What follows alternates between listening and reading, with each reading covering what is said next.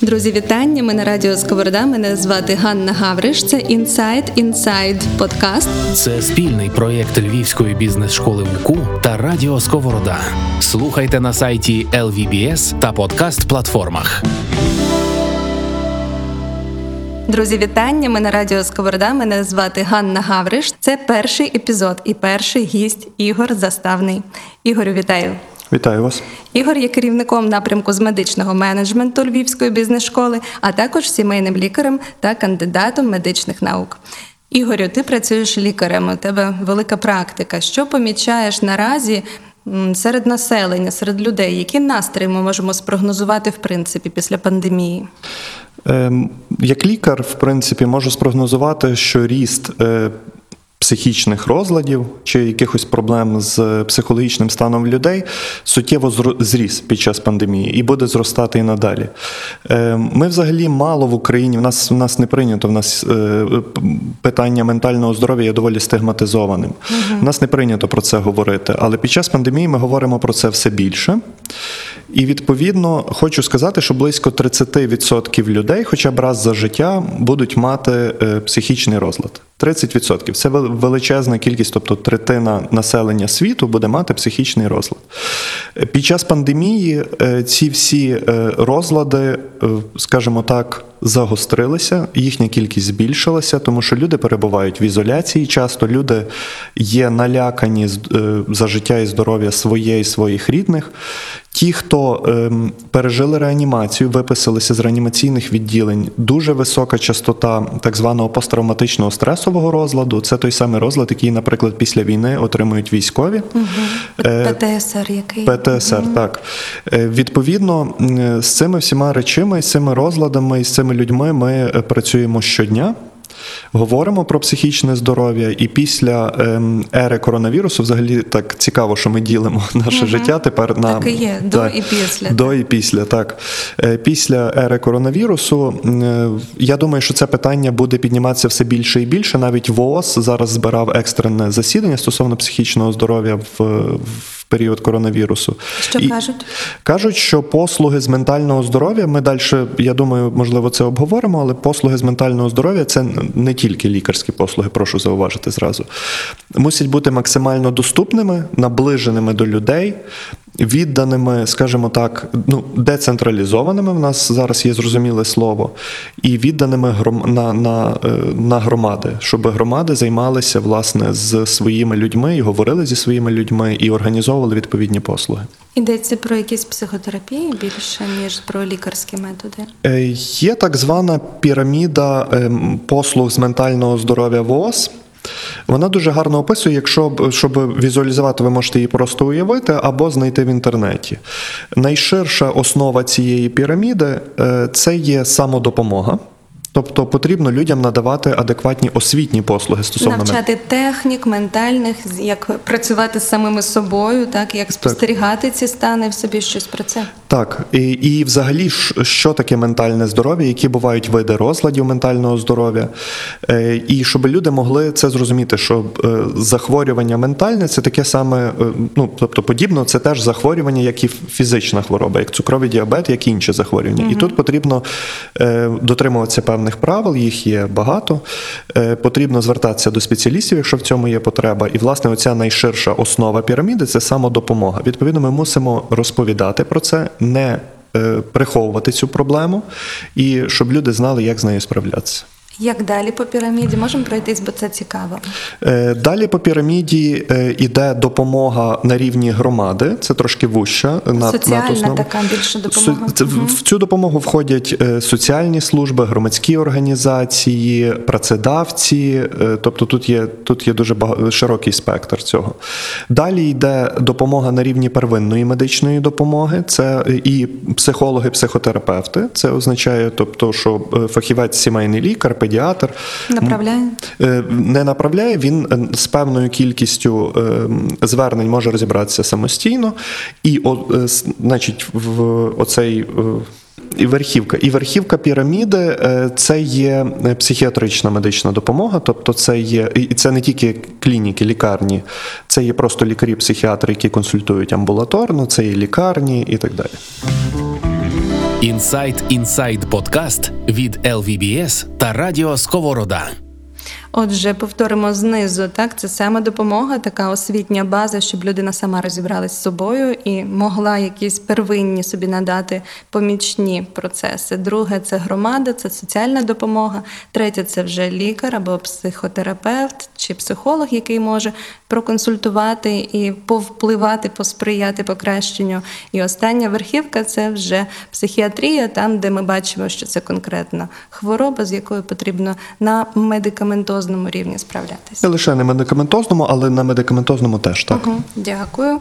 Давай далі про те, наскільки може на цьому першому рівні взагалі людина має збагнути, що щось не так. Ми говорили про ПТСР, так, посттравматичний синдром, говорили про якісь, можливо, депресивні так, стани. Як людина має збагнути, що з нею щось не так? Наприклад, після тривалої самоізоляції чи після втрати. Так? Багато хто втратили рідних, і це різко, це не було підготовлено. Так? Це дуже швидкісні процеси. Як людина має зрозуміти, що щось не так? Перші дзвіночки. Так, тут зразу слід е, відрізняти нормальну реакцію е, на різні зовнішні чинники від тої реакції, яка вже стає, скажімо так, захворюванням або ненормальною. Е, Наприклад, ти кажеш про втрату рідних. Це багато людей втратили, на жаль, рідних через і коронавірус, і інші обставини. І оцей період, коли людина переживає, це називається горе. Це нормальна реакція на втрату близької людини. І тут навіть ем, в різних там і релігіях, і соціальних нормах є такі періоди. Можливо, ви знаєте, що в християнстві, наприклад, є оці 9-40 днів в рік. Це такі спеціальні періоди, щоб людина фіксувала пережиття горя. Вона мусить пережити цей, цей етап. Якщо людина не переживає цей етап, то далі вже можуть розвиватися певні інші проблеми. Е, Є, наприклад, умовно кажучи, депресивний розлад. Так? Е, Якщо людина почуває пригнічений стан, ем, утруднений або надмірний сон, е, утруднене виконання повсякденних своїх обов'язків, тобто не може виконувати роботу, і це триває більше двох тижнів. То це є абсолютно достатньо критеріїв, щоб звернутися для початку, наприклад, до сімейного лікаря, або якщо ви маєте психолога, до психолога чи психотерапевта, для того, щоб розібратися в цій ситуації. Так само відноситься це вже не до депресії, до інших розладів. Це є е, необґрунтована агресія до людей навколо, е, відчуття знервованості, панічні атаки. Це такі приступи, коли людина задихається і не розуміє, що з нею відбувається без явних причин, які минають до 30-60 хвилин. Це теж є причина, щоб звернутися до спеціаліста. Взагалі, е, в будь-якому випадку, в нас, наприклад, діє такий ем, гарний проект соціальний, скажімо так, е, за підтримки е, Швейцарської агенції розвитку, називається Психічне здоров'я для України. І там є дуже гарний сайт, на якому ви зможете багато самоосвіти отримати з цього питання. Він дуже гарно зроблений, там є доказано, доказані дані і, і перевірені. Тому навіть можна туди звернутися, щоб зрозуміти, е, чи з тобою щось не так. Там є опитувальники для самоконтролю Чудово. свого стану. Бо мені здається, на цьому етапі, коли людина ще не усвідомила свою проблему, але вже відчуває, що щось не так. А ми в такому перебільшеному стресі вже півтора роки, певно, так як мас в масі своїй, в принципі. І у кожного на це є своя реакція. Хтось ховається, стишується, сидить в куточку, хтось істерикує, кричить, злиться. Так кожен якось по-своєму. І людина може розуміти, начебто, що щось не так, але не встигнути збагнути, що це саме ментальне здоров'я захиталося. Так і тут е, справді такі сайти є помічними, щоб зрозуміти, пройти тест і зрозуміти, просто примірятися, наскільки зі мною окей зараз чи не окей. Я також спостерігаю про певну таку стигму, так, стигматизацію, заборону, сором стосовно таких тем, і це з одного боку дивно, так що.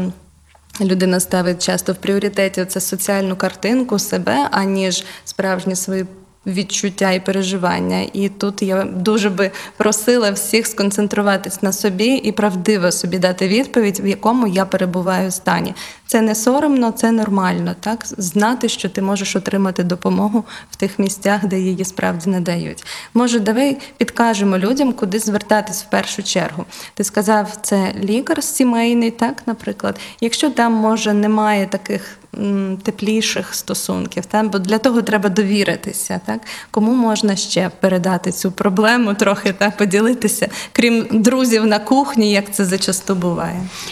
Е, Перш за все, хочу нагадати, що з сімейним лікарем ви е, підписали декларацію. Тобто, очевидно, що це рішення є свідоме, і це має бути людина. Це, це дуже важливо зрозуміти. Це має бути людина, якій ви довіряєте.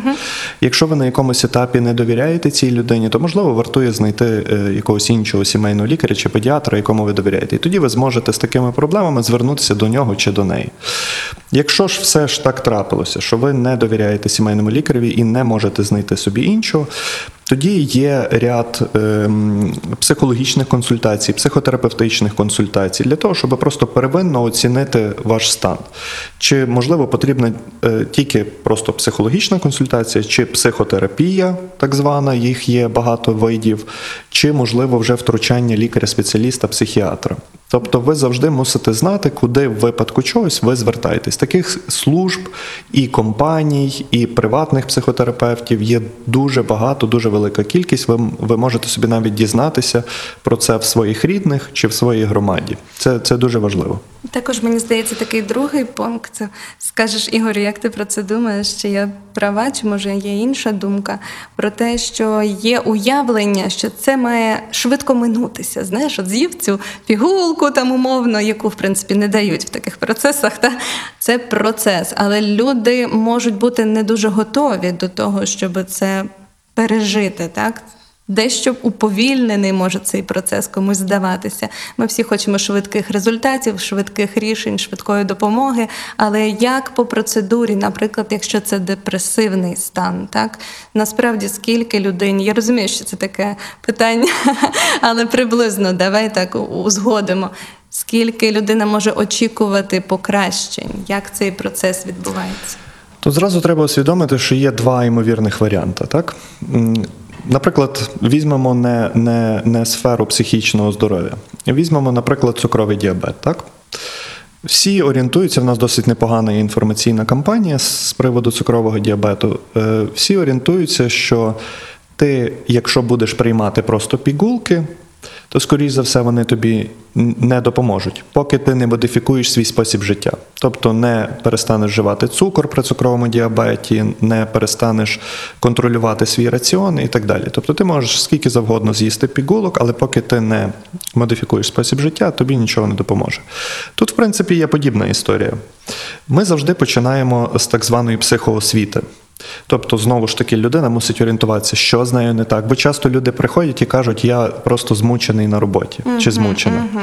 Не бачать, що за тим Так, ховається. так. І після того, як ми їм даємо оці психоосвітні послуги, пояснюємо, що з ними, вони проходять певні опитувальники, їм відкриваються очі. Вони кажуть, я тепер розумію, в чому, в чому проблема. І вона була вже там рік-два, умовно кажучи, і я не, не міг чи не могла працювати. І це перший крок, дуже важливий. І після цього кроку людина зазвичай вже себе починає почувати краще, хоча попереду ще важка кропітка робота. Далі йде модифікація способу життя, те саме. Тобто чітко е, потрібен графік робочий чи там життя, що в такій годині я прокидаюсь, в такій снідаю, в такій обідаю, в такій вечерю. Зазвичай ми рекомендуємо, щоб людина вішала це на холодильник і чітко дотримувалася цього графіку. Це дуже важливо, тому що це дає тобі відчуття контрольованості свого життя. В якийсь момент ти можеш відчути, що ти втратив контроль, так? Так, те, що ми називаємо рамка, та, Так. якесь правило, яке працює. Мгм. Так. Далі здоровий сон. Це абсолютно базове правило, і це дуже важливо. Тобто людина мусить спати по 8 годин на день без е, зовнішніх всяких чинників, без телевізорів, без соціальних мереж, без переживань в тихій обстановці. Далі мусить бути фізична активність. Фізична активність це вкрай важливо. Тобто ми зазвичай рекомендуємо, якщо ви не готові займатися спортом, то мусять бути 40 хвилинні прогулянки. Бажано з людьми, які, е, яким ви довіряєте, які приносять вам задоволення. Ввечері ви виходите на прогулянку, чи то в парк, чи то в ліс, чи то просто по місту, залежить, е, що вам приємніше, чи по стадіону. І е, таким чином це теж допомагає справитися з, ем, з проблемою. Далі в всіх людей, люди часто, наприклад, з депресією чи з тривожним розладом, вони до свого стану мали якісь справи, які їм приносили задоволення, окрім роботи. Це Їх дуже треба важливо. згадати, так. правда? Їх треба згадати. Ем, І коли ти згадаєш ці справи, деякі люди вишивають, деякі люди грають в футбол, деякі люди ем, там займаються іншим, копають картоплю. Прекрасне задоволення. Так. Мені, допустимо, свого часу дуже, дуже подобалось е, садити город, і це мені дуже допомагало. Це- Працетерапія, Так. тут все очевидно, клас. так, і це треба, ем, це треба згадати, і тоді ви усвідомите, що ваш стан призвів до того, що ви просто перестали цим займатися, бо вам е, не приносило це задоволення. І це треба е, з певною періодичністю робити, навіть якщо інколи через силу, то через силу. І Зусилля, так хочеться тут використати це слово, що це не дається просто так. Це потрібно якесь зусилля буде докласти. Так, це важка, кропітка робота, але хочу нагадати, що е, якщо ви тільки візьмете пігулку, то скоріш за все це, це не дасть настільки сталий результат, як, наприклад, якщо потрібні медикаменти, плюс, е, плюс модифікація способу життя. І останнє, чи не найважливіше, це люди, з якими ви можете обговорювати це. В нас от Коло довірливе якесь, так, твоє Так. тепле коло. ти згадала про стигму. У нас дуже стигматизована ця проблема. Е, В цивілізованому світі це про це говорять. Ми про це не говоримо. Ми мусимо про це почати говорити і сказати, що це не є соромно. Це, це абсолютно ну, це захворювання, таке як інші захворювання. Ми всі можемо бути е, на місці цих людей, так? Якщо вже не є. Ем, І відповідно ви мусите знайти коло, якому ви довіряєте. Це може бути як лікар, як психолог, як психотерапевт, так і ваші рідні, друзі і е, співробітники, тобто люди, з яким ви готові розказати про цю проблему і поділитися нею. Тому що говорити взагалі про свої проблеми це є дуже дуже важливо. Ми до цього не звикли. Ми закриваємо це в собі. Інсайт Інсайт подкаст з Ганною Гавриш. Так, мені здається, те, що ти описав, оцю траєкторію до одужання, це взагалі дуже робоча річ, така формула під будь-яке захворювання ментальне. Може, давай спробуємо зараз це запакувати в коротку таку пораду. Я буду називати, ти виправляй, якщо що. Так, перше це діагностика, зрозуміти проблему. Так? Далі, друге, це кваліфікована допомога, якщо це потрібно. Далі це може бути ритм певний життя, який ти собі розклав, і чітко за ним ідеш, в цьому тобі комфортно, зручно, зрозуміло. Далі ти згадуєш свої. Якісь захоплення, все, що тебе тішило. Я це називаю етап гедонізму, коли ти трохи згадуєш, що життя класне і воно насичене, ти можеш його проживати наповну. Це оточення, яке тебе формує, і з яким ти зростаєш, розслабляєшся, так і якось намагаєшся теж бути, бути в цьому не захованим, закритим, а визнавати цю проблему і з людьми разом. Пліч опліч її вирішувати. І спорт, фізична активність, все, що дає тобі відчуття цієї енергії, сили, життя. Якщо я чогось не назвала, додай. Хобі. Так, хобі, Те, що тобі приносить захоплення. задоволення. Так. Є класна формула. Справді варто скористатися, якщо ви відчули, що десь на якомусь етапі є провал, завал, виснаження. Чи часто знаєте, це починається з історії, коли працедавець помічає, що працівник. Провалився, щось не так. Чи людина спізнюється на роботу, чи вона недоспана якась приходить, чи вона неефективна в своїй праці, наприклад, в ІТ. Так, це очевидно буде дуже помітно. Можливо, давай подумаємо, Ігорю, як працедавцю з цим бути, так? Якщо це справді історія про працівника, який на очах згорає, вигорає, що має зробити працедавець? Е, Перш за все, поговорити з працівником. Не слід, не слід соромитися обговорювати ті чи інші проблеми, причому в спокійній обстановці, спокійному темпі, без перенапруження, без звинувачень. Просто нехай працівник пояснить, можливо, він сам чи вона готові пояснити працедавцеві, ем, що трапилось. Друге, я особисто переконаний, що на рівні е, компаній, підприємств ем, мусить бути організована інформаційна кампанія. Е, В інформаційну кампанію має входити, що таке ментальне здоров'я, як його вберегти, короткі поради, мотиваційні лекції, що це не соромно, дестигматизація і все решта. Але зараз всі заощаджують, а це нова стаття бюджету. Чи все-таки варто на неї звернути увагу? Е, Це не потребує великого капіталовкладення, е, суто інформаційна, я маю на увазі складова. Це просто потрібна, ну, якщо професійна людина, наприклад, то можна найняти психолога, психотерапевта, який би описав ці процеси, куди можна звернутися і так далі. Наступне вже вимагає капіталовкладень. Е, Це щоб працівники розуміли в випадку е, таких захворювань, куди їм звертатися. Так? Якщо вони, наприклад, от не мають куди, не мають сімейного лікаря, не, не знають до якого психолога, до якого психотерапевта і так далі. Тоді я прихильник, щоб працедавець сказав: у нас є от психотерапевт, Штатний, наприклад, ну штатний чи позаштатний, чи е, просто куди, куди скеровують. Е, І ви можете туди звернутися, якщо ви відчуваєте, що ви пригнічені, ви можете це все обговорити і вам нададуть допомогу. І тут вже два варіанти: чи працедавець оплачує, звичайно, за ці послуги замість працівника, чи пропонує е, поділити цю оплату. Тобто тут вже такі суто операційні нюанси, які можна в залежності від величини компанії обговорювати.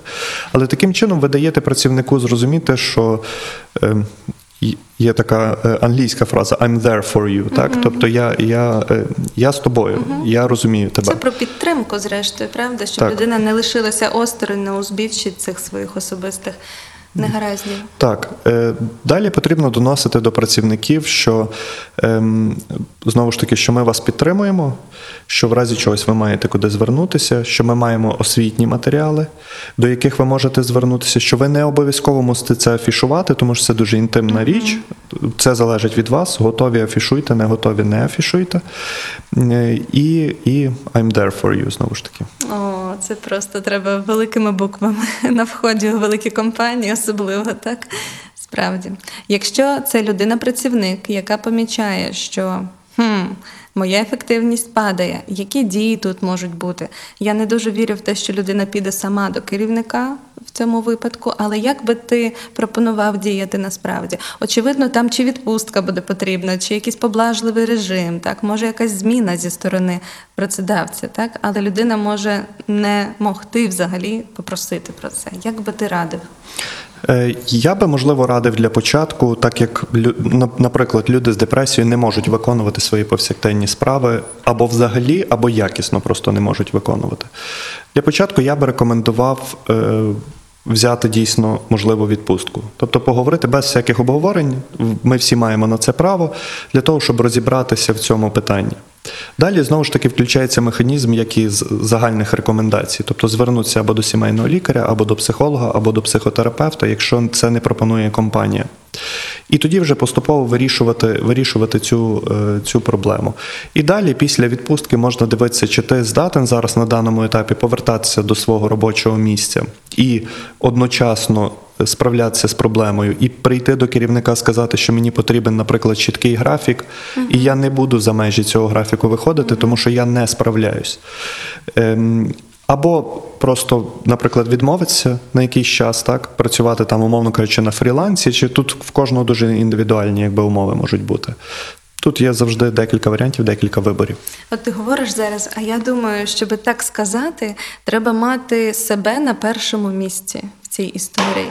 Я говорю про любов до себе, про піклування про себе, так те, що в принципі не є такою популярною тенденцією, якщо чесно, правда? Ми здебільшого це для когось. Сім'я у когось на першому місці, у когось робота на першому місці. І я завжди в своєму оточенні, я завжди серед своїх друзів питаю: ти тут вибрав себе, чи ти вибрав, щоб буде добре комусь? Так? І як у цей момент перейти, як себе поставити на перше місце? Маєш рекомендацію? Так, тут є дуже цікава одна річ. Ем, якщо ти не займаєшся собою, ну мається на увазі, якщо ти не приділиш час собі, то в багатьох випадках від цього будуть страждати люди навколо. Тому що і твій працедавець. Е, Очевидно, буде страждати, бо ти не можеш виконувати цієї роботи. Ти будеш на робочому місці, але ти тут, знаєте, багато хто каже, тобі просто треба взяти себе в руки. Це насправді так не працює. Це найглупіша порада, мені здається, яку можна дати. Це Так. від незнання така порада. Так. Людина в тому стані не може взяти себе в руки. Це зрозуміло. Людина, яка каже, тобі просто треба взяти себе в руки, вона ніколи, наприклад, не мала депресивного чи тривожного розладу. Це неможливо. Це неможливо. Поки ти не застосуєш оцих правил, яких ми описували вище, поки ти не, не почнеш контролювати ситуацію, ем, це буде неможливо. Тобто від цього страждає і працедавець, і, можливо, твоя сім'я, тому що е, ти можеш е, зриватися на них. Так? Це люди, які мають знижений до тебе опір. Тобто вони, вони в більшості випадків будуть тебе розуміти і деколи навіть терпіти е, твою, твою злість. Так? Ти можеш зриватися на них. І, е, тобто терпить працедавець, сім'я, всі навколо, друзі. Це може призводити навіть до зловживання різними психоактивними речовинами, алкоголь, навіть інколи наркотики і так далі. І якщо ти на якомусь етапі над цим не замислишся і не почнеш займатися цим, то від цього постраждають всі навколо, і тоді вже пропаде в тебе запитання, е, що, Хто що на першому місці? Так, хто на першому бути. місці, так. Ти кажеш, терплять і пор- і потерпають. Думаю, я теж так, терплять і потерпають. Тому справді ставте себе на перше місце, оскільки ви є тими людьми, хто мали би в першу чергу собі допомогти. Мені здається, це дуже дуже важливо усвідомити. Так що тоді ми взагалі маємо на увазі, коли говоримо про піклування про себе в контексті ментального здоров'я? Це як, Ігорю? Е, Це власне, от тільки що ми розглянули з тобою ці рекомендації. Е, Вони не ті, їх слід застосовувати не лише е, коли в тебе вже трапилась проблема. Їх можна застосовувати і для запобігання проблеми. Оця річ з чітким графіком, в нас взагалі це в Україні дуже порушена ця, ця штука. Повний хаос. Повний Все хаос. їде і розпадається. Так, я, е, я часто працюю з закордонними партнерами. Ми в бізнес-школі часто з ними працюємо, і я е, дивлюся, в них це краще організовано. Тому що, наприклад, якщо ти навіть пишеш імейл після четвертої години, все out of the business hours. І нам треба цьому вчитися, якщо чесно. Ми дуже багато. Ми, ми як, якщо ми впрягаємося в, якусь роботу, ми її тягнемо, тягнемо, тягнемо, і це може бути до ночі, до ранку і все решта. Це добре. З одного боку, тому що ми маємо велику цінність на ринку праці, так а з іншого боку, це може призводити до певних проблем. Нам треба чітко стабілізувати свій графік, щоб ми розуміли, це робота, це сім'я, це час для мене, це час для друзів. Інсайт Інсайд. Слухайте та читайте на сайті LVBS. Ми зараз трохи говоримо про особисті кордони. Так, так. Визначення їх, так. куди я не дозволяю іншим заходити. Так. І для того треба мати якийсь характер, скажи, якийсь визначитися знову таки, що ось мої правила важливіші, ніж зараз дзвінок о Так. 9 вечора. В, так, це не, навіть не справа в характері, просто треба з цим визначитися, це визнати. Угу. Що стосовно великих компаній і знову таки керівників таких компаній, якщо поговорити в контексті команд, мені здається, коли люди в такому трохи стані індивідуально, то і робота команд змінюється, правда? На що тут звертати увагу? Я би звернув ще велику увагу на лідерство в компаніях і в командах. Якщо лідер не соромиться цих питань, е, організовує таку роботу, як ми описали вище, якщо він показує приклад, тоді і команда буде до цього по-іншому ставитися. Якщо лідер стигматизує це питання, каже, що е, тобі просто треба е, більше працювати, і тоді в тебе менше будуть всякі дурні історії в голові то це сти- стигматизує це питання, і це не призводить до добрих результатів. Тому я би, тому я би рекомендував лідерам теж замислитися над цим. Ви, як лідер, ви, ем, ви не роздаєте накази лише так, і, і не маєте як лідер роздавати, це робить менеджер, так? Але ви і ведете команду за собою, показуючи приклад. І оце це дуже важливо. Власне, виховання таких лідерів це дуже важлива річ. Здорово. І ще я думаю про сім'ю в цьому ж контексті, правда? Люди, які поряд знаходяться в ситуації, коли один в депресії, так чи тривожний має розлад. Що відбувається з тими людьми поряд? І, зрештою, як їм вберегтися зараз, так? Якщо така ситуація є у близької людини. Не бійтеся говорити. Знову ж таки, не бійтеся говорити. Е, Також не бійтеся підтримувати. Тому що людям з різними розладами, тут ми роз, розбираємо тільки два ясно найпоширеніші, тобто там депресія, тривожний розлад, панічні атаки. Також існує багато інших розладів, таких як біполярний розлад, це вже важ, е, більш важкі, шизофренія і, і все решта. Не бійтеся обговорювати і підтримувати. Тому що часто люди з ментальними проблемами вони не можуть виконувати е, от, от таких речей, як ми, як ми обговорювали, стабілізувати ритм і так далі. Ви мусите на якихось етапах подавати руку і казати, що я тебе підтримую, і ми це будемо робити разом. Я розумію, що це теж е, може приносити певний дискомфорт е, в сім'ю. Але якщо ви цього не переживете разом, то це буде значно більший дискомфорт. Так, так, тут якось трохи вкластися, так, щоб далі всім було вже краще і ніхто в цьому не загруз. Ух, серйозно, все серйозно. Може, якісь загалом тенденції цього постковідного світу давай озвучимо. Мені здається, багато що змінилося. Що ти помічаєш? Люди, які стали зараз більш Люди бажають е, живого спілкування.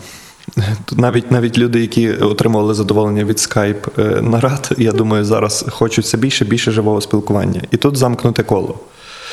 Люди хочуть е, живого спілкування, відповідно, це збільшує рівень захворюваності, це збільшує рівень, в тому числі і ментальних проблем. Люди переходять в онлайн і потім знову хочуть живого спілкування. Це є так, це, є- це замкнуте коло наразі. Поки ми, е, поки ми не, не будемо мати певний рівень вакцинації, це коло не розірветься ніколи. Ем, Тим не менше, ми в е, постковідну еру зрозуміли, що багато справ ми можемо виконувати онлайн. Але знову ж таки це зменшує рівень живого спілкування. Живе спілкування важливе для, для людини, тому що воно дає відчуття комфорту, обміну, е, обміну думками, обміну енергією. Це не дістанеш через, е, через комп'ютер. Я думаю, що в постковідну еру ми все одно будемо мати підвищений рівень, в тому числі ментальних проблем і фізичних проблем, знижену рухову активність, ем, недотримання власне такого добового правильного раціону харчування. Ем, Тому що люди є певна статистика, що люди, наприклад, почали дещо більше вживати алкоголь і психоактивні Сидячи вдома? Сидячи вдома, А так. чому так? для того, щоб розслабитися і щоб Ага, це зняти напругу. розслаблення. Якщо Так. раніше вони в групах збиралися і розмова, наприклад, Так. це було розслаблення, то тепер це алкоголь. Так, так, так. І е, відповідно ми будемо мати отакі, е, отакі проблеми в постковідну еру. Я думаю, що ми з часом їх переживемо. Це не, це, не, це не перша і не остання пандемія в історії людства. Була іспанка, було багато пандемій. Ми з часом з цим справимось. Просто оцей ще такий період, найближчі роки, слід орієнтуватися на отакі історії. Скажи, а тоді відповідальність лягає на особистість, правда? Це особистість вирішує, як вона проводить той час, навіть якщо вона сидить просто вдома і має купу обмежень, так все одно є всередині якийсь дорослий, який керує цією людиною, правда, в кращому випадку. Тобто мені особисто хочеться закликати в такому разі людей до самовідповідальності, та і до того, щоб не йти в свої залежності, в свої схованки, а якраз шукати, як себе структурувати по максимуму. Що в цьому може ще допомогти, крім тієї, наприклад, базової самоосвіти, крім розкладу? Що це має ще бути? Знову ж таки, ті самі онлайн-інструменти, які можна використовувати не лише для роботи, але й для спілкування з людьми, які тобі приносять задоволення. Наприклад, я часто кажу людям, не просто які є на самоізоляції, так, а людям, які є в лікарнях. Їхнім родичам кажу, що ви мусите дзвонити, телефонувати чи на месенджер е, відеозв'язку і підтримувати там батьків, рідних, які є в лікарнях, які є в складних умовах. Тому що люди в таких напружених життєвих умовах вони схильні до, до значних ментальних, е, ментальних проблем. Тому ці онлайн-інструменти можна використовувати і для спілкування, для спілкування просто побутового, не, не е, по роботі, бо ми використовуємо це в основному по роботі. Ем, Так само є різні ем, знову ж таки онлайн можливості, тобто є сайти, на яких ти можеш перевірити своє психічне здоров'я, по крайній мірі, таку першу думку отримати. І це теж, теж треба використовувати. Дуже дякую. Як би ти рекомендував провести вечір на самоізоляції? Якби, наприклад, це був не- ну не дай Боже, так? Ти як би ти його провів? От такий класний, якийсь ідеальний вечір на самоізоляції. Що це може бути? І я думаю, що його треба провести. Ну, якщо ти сам чи сама живеш, то звичайно на самоті, бо ти на самоізоляції. Якщо ти з членами родини живеш, то ви всі на самоізоляції, відповідно, його можна провести разом. Перш за все, е, смачна їжа. Я думаю, що це дуже важливо. Це піднімає завжди, завжди настрій. Смачна, добра їжа. Інколи вона навіть не мусить бути корисною, тобто не, не, не завжди. Задоволення тут переважає користь. Так, так, інколи. Я не кажу завжди, тому що є певні рекомендації, але інколи ти можеш цього дотриматися. Я думаю, що це мусить бути легкий фільм, легкий серіал, без перенапруги, без надмірного думання. Це дуже важливо, тому що ми цілий день думаємо, ми можемо ввечері маємо право розслабитися. Далі за дві години до сну є таке правило, гігієна сну називається. За дві години до сну. Ви мусите виключити всі гаджети, інтернет, телевізор, все, всі навколишні подразники. Я завжди рекомендую так своїм пацієнтам з порушеннями режиму сну. Рекомендую, що можна почитати легку книжку, типу Гаррі Поттера, наприклад. Тобто таку, яку, яка. І перших частин Гаррі Поттера, бо останні вже мають більше смислове навантаження. Перші вони розслабляють більше. Якусь таку легку літературу. В жодному разі не, не таку, яка завантажує голову на всю ніч. І знову ж таки стабілізувати свій графік і знати, в котрій годині ти лягаєш спати, і чітко висипатися, щоб наступний день тобі приносив більше задоволення. Тут мені йдеться про зміну якихось ролей і проживання різних цих ситуацій, тому що зараз така тенденція, якщо я розумний, я там. Коджу, не знаю, що я роблю, весь час в інтернеті, весь час зайнятий, то потім дуже важко це скинути з себе, цей образ, так? Як це перемикання відбувається? Ніхто не казав, що буде легко. Точно. Ніхто не казав, що буде легко, це складний процес. Тобто тут треба тут зразу слід усвідомлювати, що це не, не є щось як walk in the park, та знову ж таки англійська фраза, тобто прогулянка в парку. Ні. Це треба чітко дотримуватися певних рекомендацій, і тут, і, і тут дійсно треба, треба за ними йти, і це непросто. Але просто зазвичай іншого виходу, на жаль, немає. В нас багато хто е, в нас багато хто приходить за пігулками. З антидепресантами, за транквілізаторами починають вживати ці антидепресанти чи транквілізатори. І це нормально на певному рівні. Тобто, якщо оця базова річ не допомогла, в цьому немає нічого страшного. Наприклад, знову ж таки, якщо ви приймаєте антидепресанти, хочу зауважити зразу, бо це теж стигма. е, Вони не призводять до звикання, все нормально. Тобто, якщо є потреба, то їх можна застосовувати. Ем, але тут от треба просто дійсно усвідомити, що це буде важко, і тоді тобі простіше буде проходити ці етапи. Здорово. Я слухаю тебе і думаю про те, що наша серія сьогодні Inside Inside, вона дає мені, наприклад, інсайт того, що постпандемічний час він спонукає фактично населення нас всіх до дорослішання, до прийняття самостійних відповідальних рішень, де немає ніякого дорослого дяді згори, який скаже, що тобі робити, коли тобі пройти тест, коли тобі що зробити з собою, змінити свою навичку, своє життя, так, свій інтерес якийсь.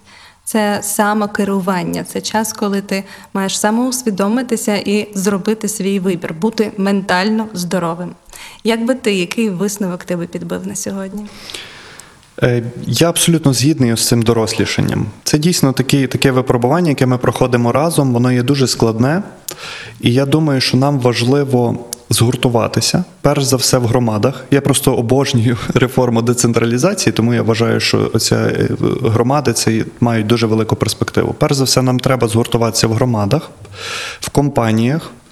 На рівні країни і на рівні світу вивчити всі помилки, які ми зробили, бо ніхто від цього не застрахований, і рухатися далі разом вже здоровішими, більш дорослими, більш зрілими.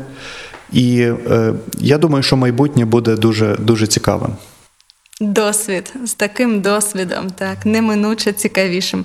Дуже дякую всім, хто слухав нас сьогодні. В ефірі Ігор Заставний, кандидат медичних наук, сімейний лікар і керівник напрямку медичного менеджменту у Львівській бізнес-школі. Також я Ганна Гавриш, ведуча радіо Сковорода. Ми були в подкасті Inside Inside. Слухайте далі. Інсайт Інсайд подкаст це спільний проєкт Львівської бізнес-школи УКУ та Радіо Сковорода. Слухайте на сайті LVBS та подкаст-платформах.